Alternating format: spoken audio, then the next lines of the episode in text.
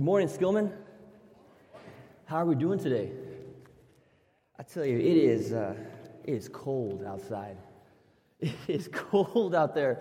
In fact, uh, you didn't know this because you were in deep worship. But while we were singing these songs, it began to sleet outside. And so uh, there's a little bit of a hazard on the way out. We'll give an announcement, but please don't exit from those back doors, uh, but rather exit from the front because it's rather slippery out there because of the ice. Um, so uh, it is cold out there. In fact, I was talking to George Milner uh, on the way in, and I think between this Sunday and last Sunday is about a 30 degree difference in temperature. But I guess that's uh, the Texas weather for you. Well, uh, today we are going to be continuing our series on the Sermon on the Mount. This has been known as possibly, pro- most probably, the most impactful sermon that has ever been preached in the history of the world. It was taught by Jesus Christ himself, and we today have the privilege to read these very words that Jesus preached, to reflect on these words, and allow it to move us into action to be better people and better images of Jesus here on the earth. And Jake's done a great job the last two weeks of kicking us off uh, with the Sermon on the Mount. The Sermon on the Mount opens with the Beatitudes, about flipping normal logic on its head, and it says, Blessed are the poor in spirit. Then it goes into the fact that we are salt and light. And in those times, salt and light were some of the most important things in society. And Jesus looks at his people, his followers, and he says that you are the salt of the earth, and you are the light of the world. And then he continues on to talk about some of the external things that go on in that we have to face with each and every day. Um, about the law, about loving our enemies, about retaliation. He also talks about adultery and lust and anger and some of the external uh, habits, the external things that we fa- are faced with each and every day. And Jesus goes in and says, Hey, your righteousness should, should over should surpass those of the Pharisees. And then it, he, he begins talking about how it's internal, and the internal is so important. And here we get to chapter six, Matthew chapter six today in the Sermon on the Mount. And today, uh, normally we put the verses on the PowerPoint, but I would like to invite you today to dust off that Bible, and uh, we're going to be reading directly from God's Word today. Here is the plan. Uh, we're going to read the entire passage today, Matthew 6, verses 1 through 18. We're going to talk about kings, and we're going to talk about carrots. And then after the, the kings and the carrots, we're going to discuss three points that we can take away today from the teachings of Jesus. So, if we would, please come uh, with me. Matthew chapter 6, starting in verse 1. Be careful not to do your acts of righteousness before men, to be seen by them. If you do, you will have no reward from your Father in heaven. A quick pause right here. In the version I'm reading is the New International Version, the NIV, but some versions translate acts of righteousness as piety. Be careful not to do your acts of piety before men. Verse 2. So when you give to the needy, do not announce it with trumpets, as the hypocrites do in the synagogues and on the streets, to be honored by men. I tell you the truth, they have received their reward in full. Quick pause right here. You see, in Matthew chapter 6, Jesus is going to tackle three of the pillars of Jewish piety fasting, giving, and prayer. And he's going to take these are the three pillars of the Jewish piety, what they would see as ways to outwardly express their devotion to God. And Jesus is going to address these specific issues and take it to a deeper level. And the word hypocrite, hypocrite here in uh, the New Testament, it's used 18 times. And Jesus is actually the only one who uses the word in the New Testament.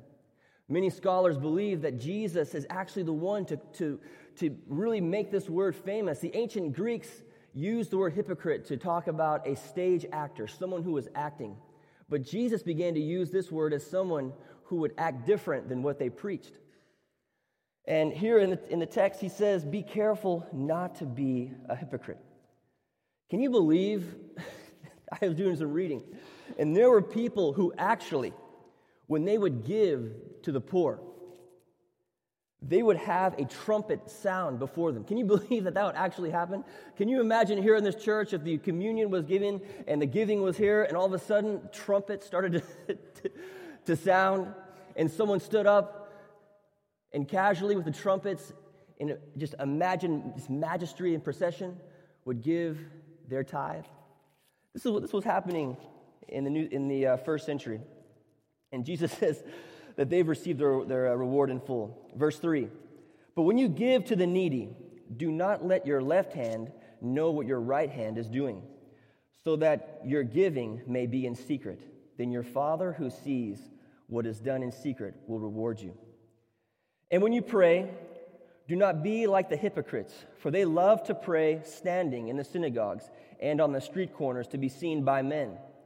I tell you the truth, they have received their reward in full.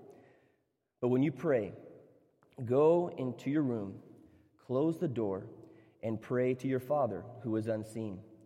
Then your Father who sees what is done in secret will reward you.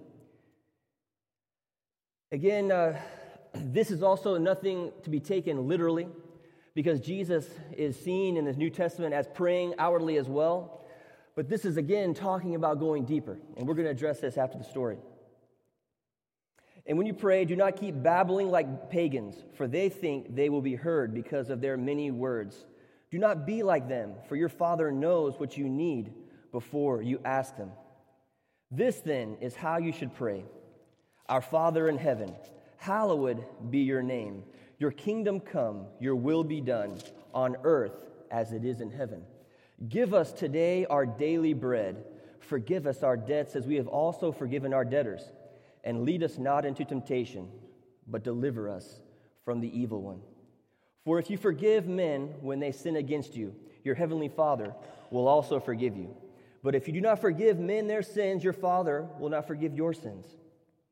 When you fast, do not look somber as the hypocrites do, for they disfigure their faces to show men they are fasting. I tell you the truth, they have received their reward in full. But when you fast, Put oil on your head and wash your face. This is actually a biblical support for essential oils in the text.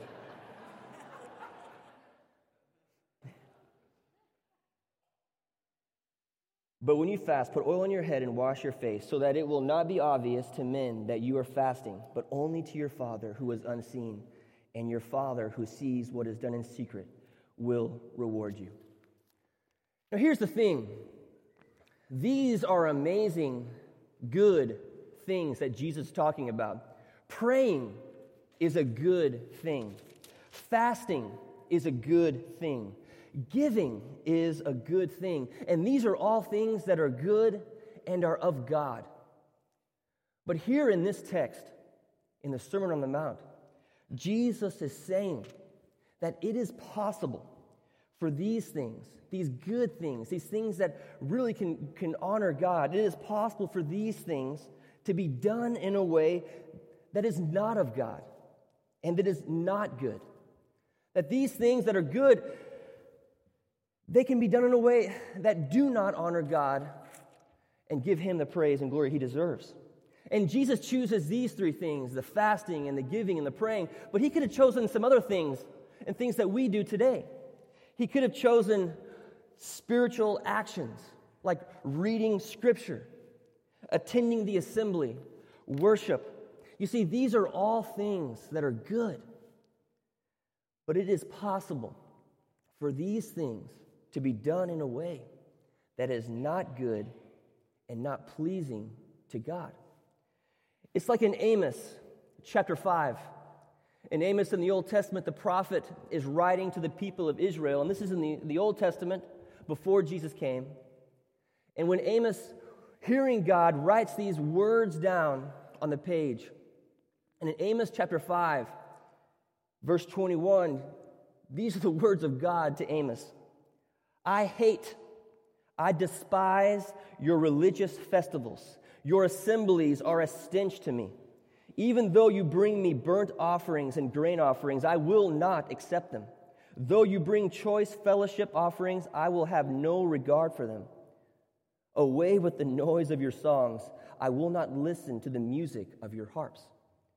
This is God speaking to the people of Israel. Can you just focus on these words? I hate and despise your religious festivals. Your assemblies are a stench to me.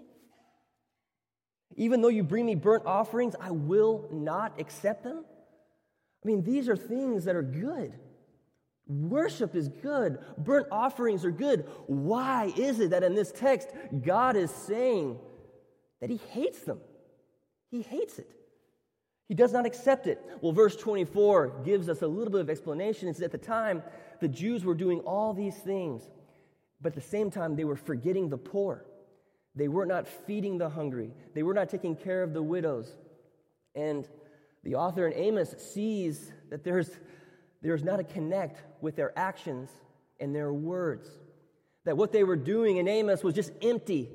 It was just them going through the motions and it wasn't from the heart. And when God sees that, when God sees these good things, these good things like prayer, like fasting, like worshiping, when He sees doing these things with a heart that is not consistent, Jesus is saying, and Amos is also saying, that it can't actually be a harmful and a bad thing. So much of Jesus' teachings go to this place.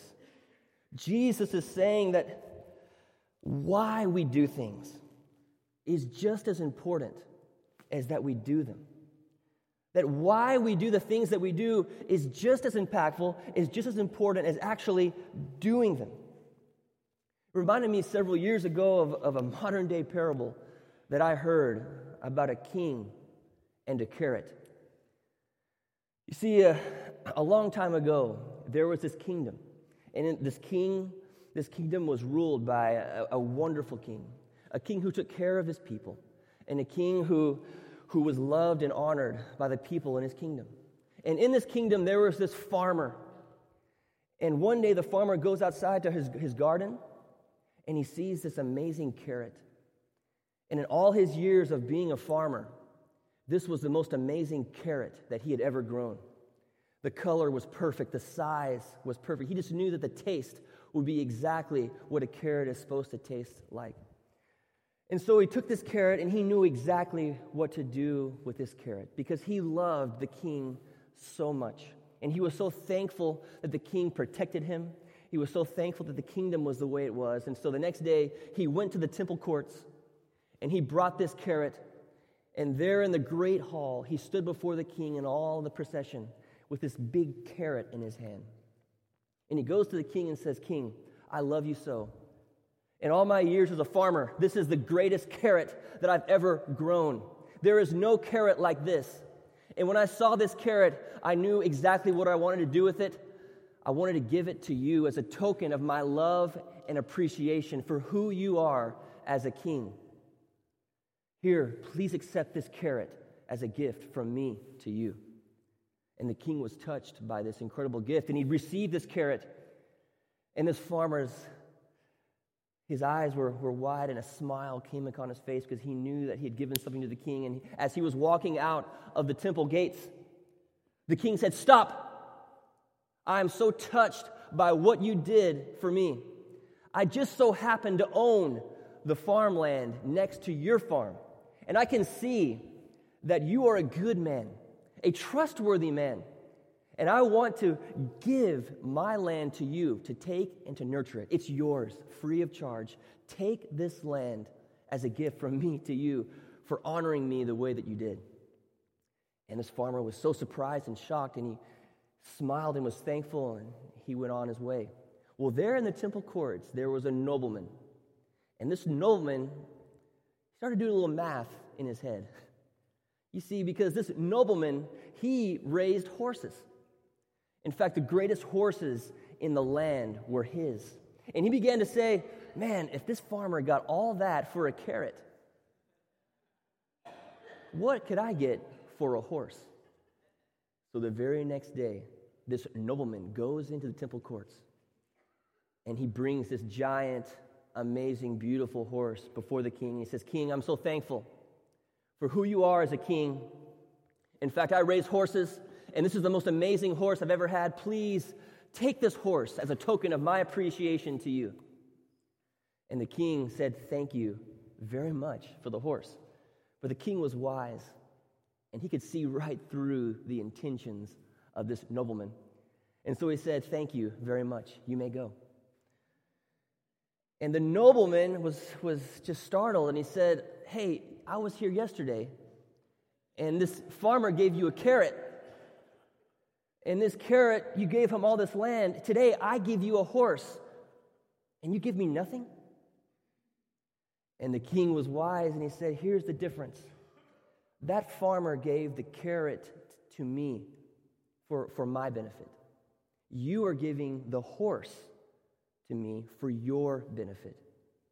The carrot was actually a gift to me, but the horse is actually a gift to yourself. How many times do we do things in worship as a spiritual body with the wrong intentions.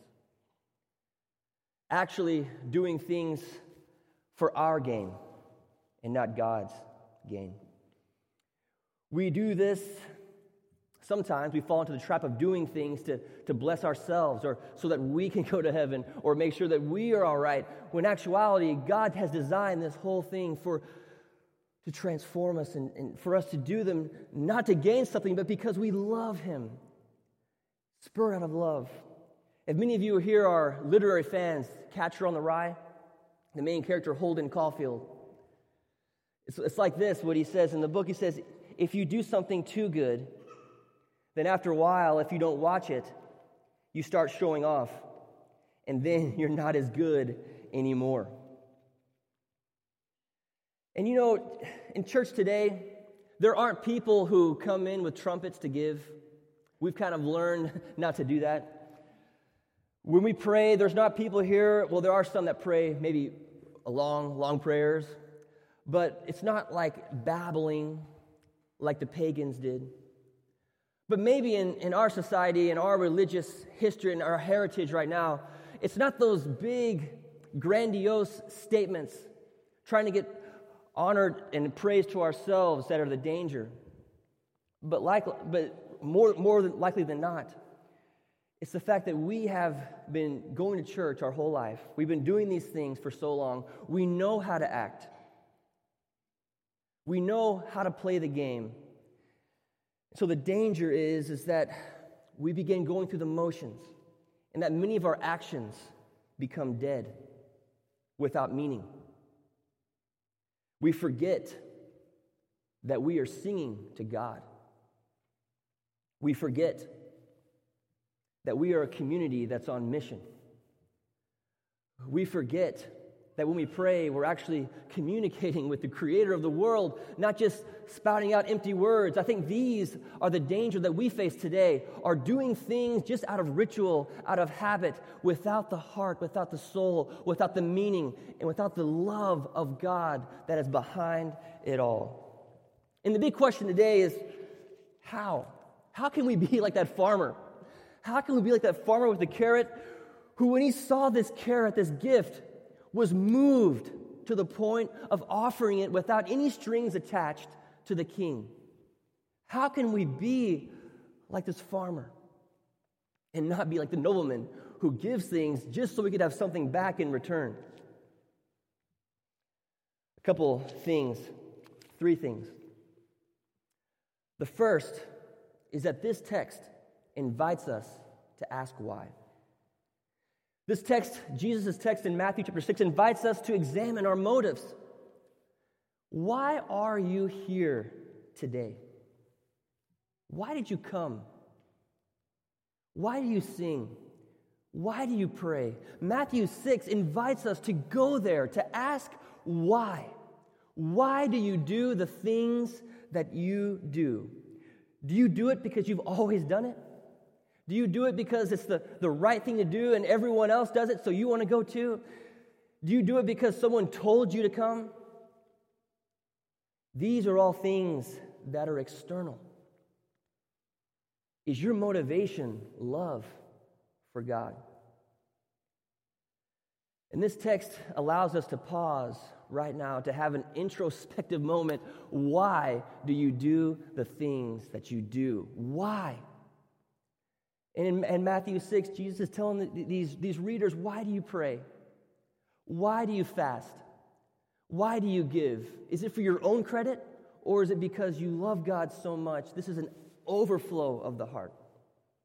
Secondly, this text invites us to let go, to let go of the results, to let go of giving with strings attached, of doing things so that we can get things, we can get something back in return. Have you ever given something with no strings attached? You know, Jesus is quoted in Scripture as saying, It is more blessed to give than to receive. But the tricky thing about that very sentence is if you go into giving knowing that it's more blessed to give than to receive, then it's not going to be more blessed to give than to receive. Do you understand what I'm saying? The only way this works is if you don't think you're going to be more blessed by giving. It only works is if you give with no strings attached with nothing you hope to get in return, then you'll be more blessed to give than to receive. But if you go into it thinking, oh, I'm going to give so I can be more blessed, it's not going to happen. You're not going to be blessed. We have, as a church, need to learn to let go, to do the right thing because it's the right thing. And if you look at all these things that Jesus is talking about in Matthew 6 fasting, prayer, and giving I mean, the very essence of these three things are giving, right? Of, of letting go, of giving of yourself. Giving, that's obvious. You're giving your resources. Fasting, it's not something that you're, you're taking in, you're, you're, you're abstaining from, from eating. And prayer, you are offering yourself and, and giving yourself to God in community, in communion. These three things, the very act is an act of submission. It's an act of giving of yourself, of, of, of letting go, of giving it. And may we, when we're here, when we sing, when we pray, when we study, when we read our scriptures, may that also be an act of letting go, of submission, of doing it not so that we can be be praised or, or receive something in return. But the, again, the ironic thing is when we let go, when we go there, when we give, then that's when the transformation takes place. And finally, this text reminds us to begin with love. Love is the beginning. In 1 Corinthians 13, it says that Without love, everything is worthless. It's useless. It's like a resounding gong or a clinging cymbal. Without love, these acts that we do, these things that we as a church do every Sunday, they are an empty noise to God. It's like an Amos when he says that he hated their religious festivals. My hunch is because there was no love attached to it. The motivation wasn't that God had blessed them so much that they wanted to give to God. My, my hunch is that they were giving to have things in return. May we start with love and may we continue with love. Jesus can, can see our hearts. The sincerity of our hearts are seen and are heard. And when things become empty rules, when things become routine, then they lose its values. But Jesus invites us here and now today on a journey of transformation. And that transformation begins from the inside out.